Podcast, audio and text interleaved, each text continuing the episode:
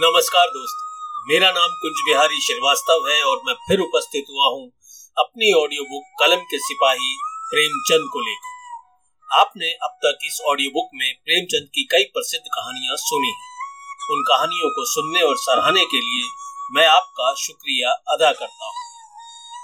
प्रेमचंद ने हिंदी कहानी को निश्चित परिपेक्ष और कलात्मक आधार दिया। उनकी कहानियाँ परिवेश बुनती हैं, पात्र चुनती हैं उसके संवाद बिल्कुल उसी भावभूमि से लिए जाते हैं, जिस भावभूमि में घटना घट गट रही इसलिए पाठक और श्रोता कहानी के साथ जुड़ जाते हैं।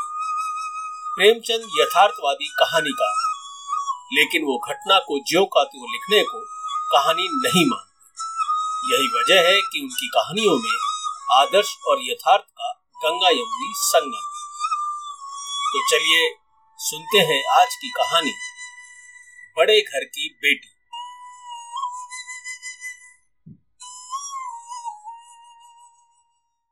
बेनी माधव सिंह गौरीपुर गाँव के जमींदार और नंबरदार थे।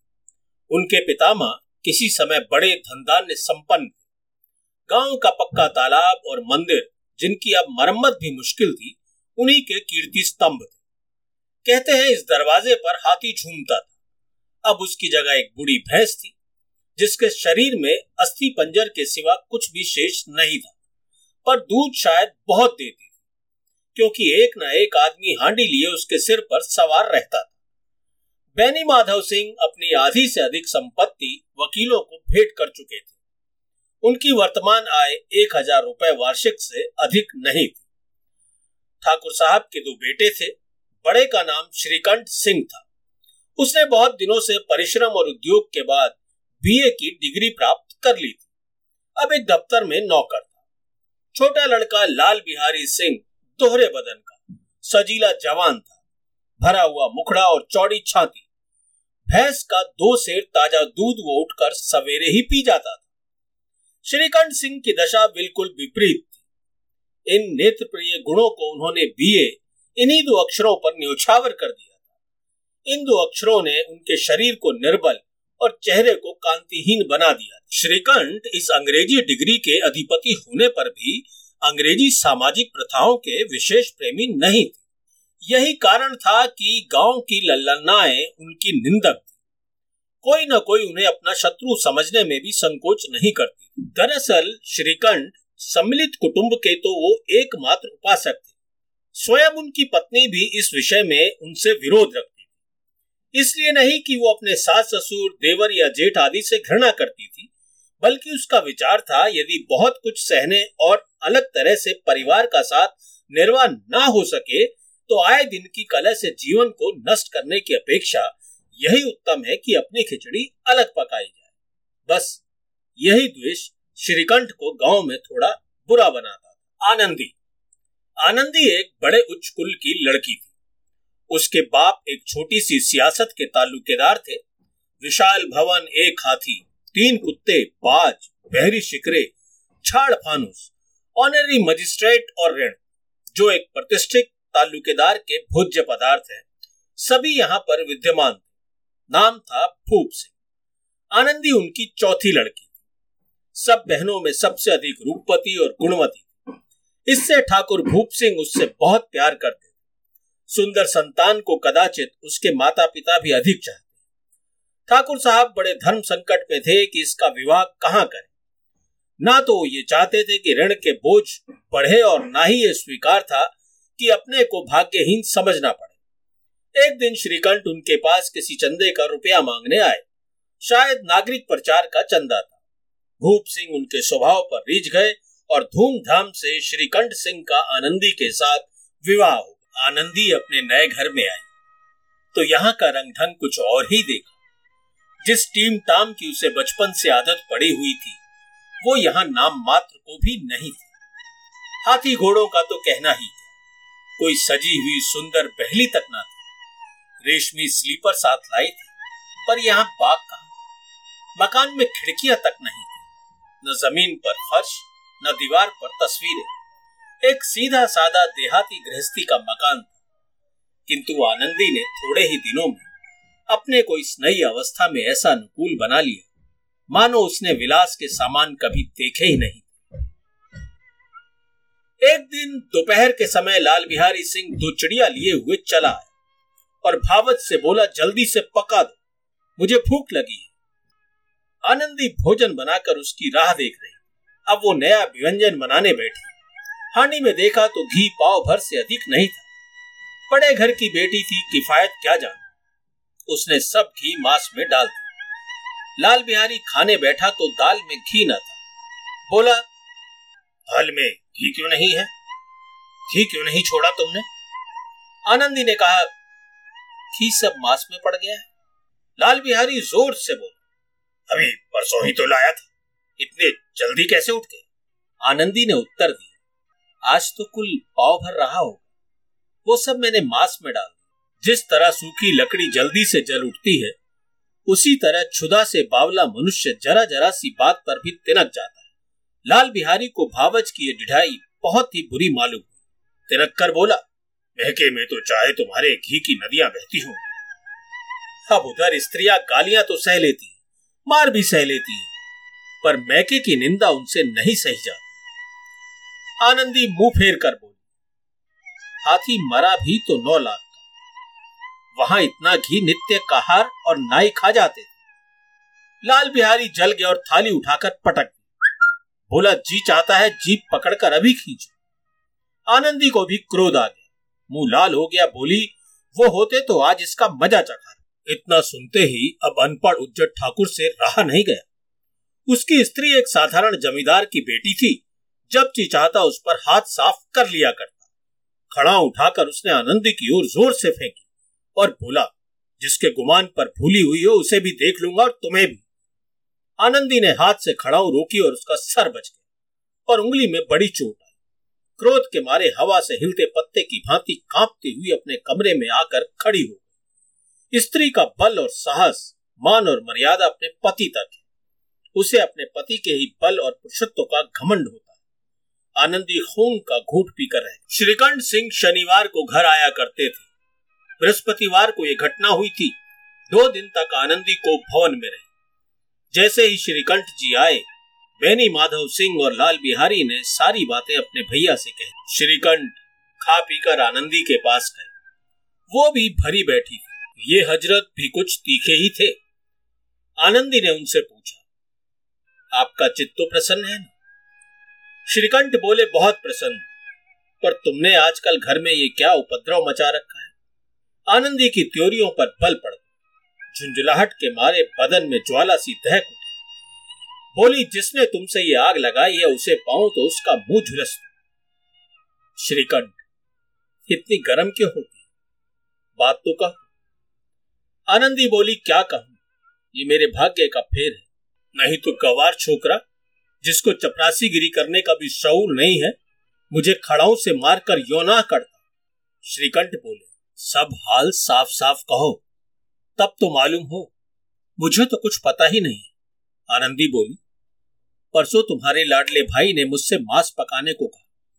घी हांडी में पाव भर से अधिक नहीं था। तब सब मैंने मांस में डाल दिया। जब खाने बैठा तो कहने लगा, दाल में घी क्यों नहीं है? बस इसी बात पर मेरे मैके को बुरा भला कहने लगा। मुझसे ना रह गया मैंने कहा कि वहाँ इतना घी तो नाई और कहार खा जाते हैं, और किसी को जान भी नहीं पड़ता।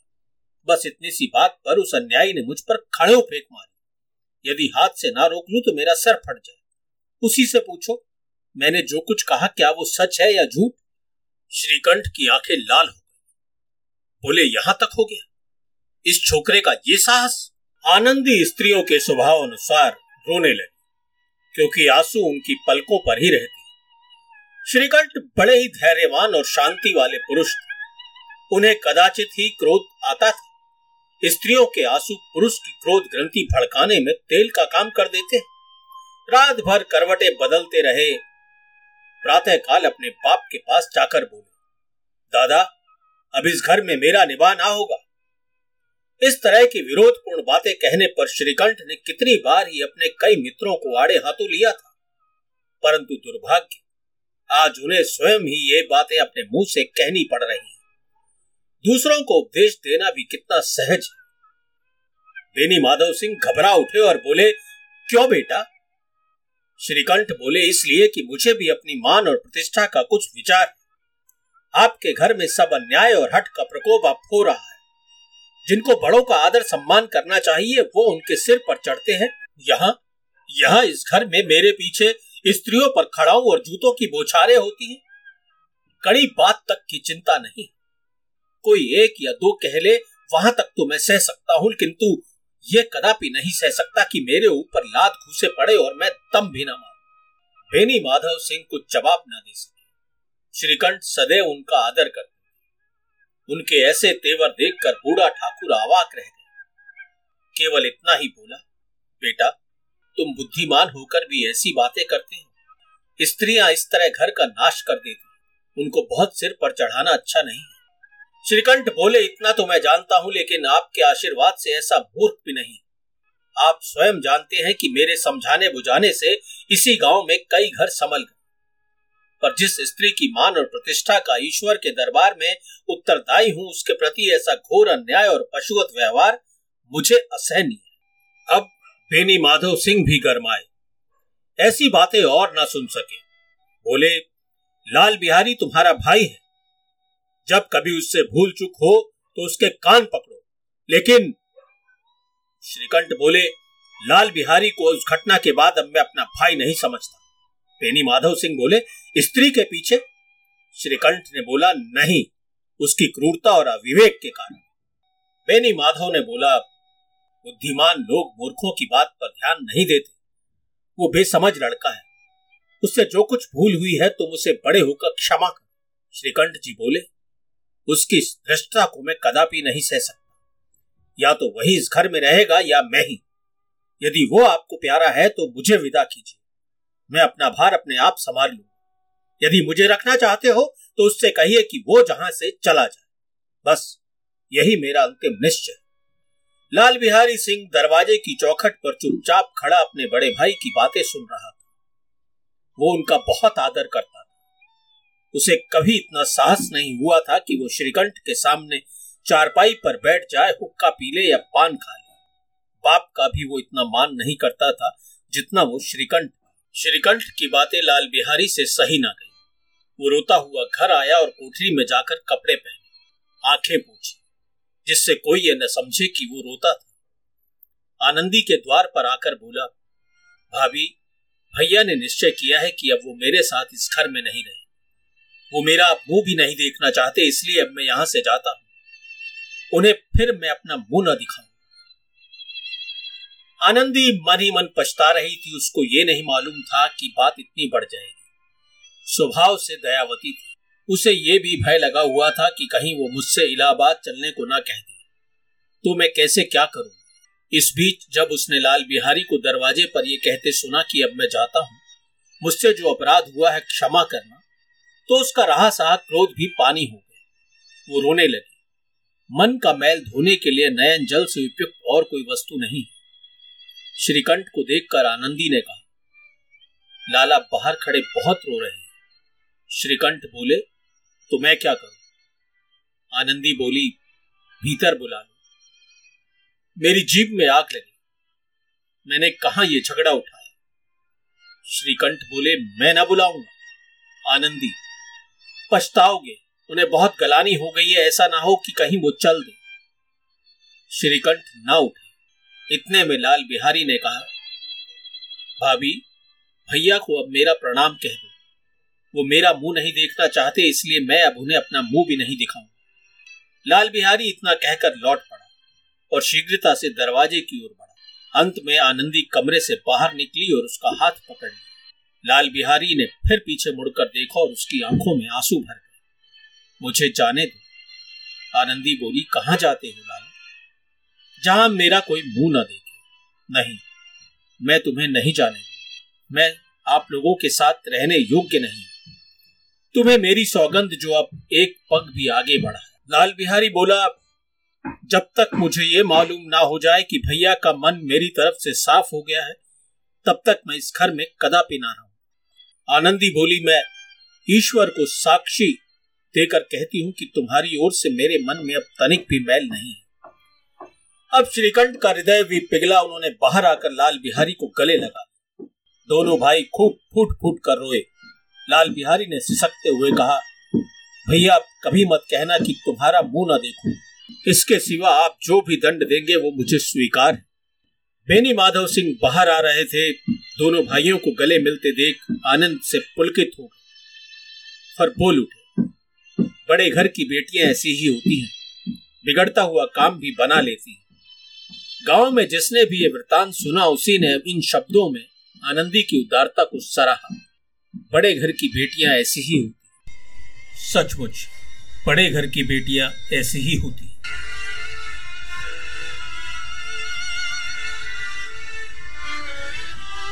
तो ये थी आज की कहानी, बड़े घर की बेटी। ये कहानी आपको कैसी लगी, इसका फीडबैक ज़रूर दीजिएगा। कहानी सुनने के लिए आपका शुक्रिया अदा करता हूँ। अगले हफ़्ते फिर आपसे मुलाकात होगी। तब तक के लिए नमस्कार।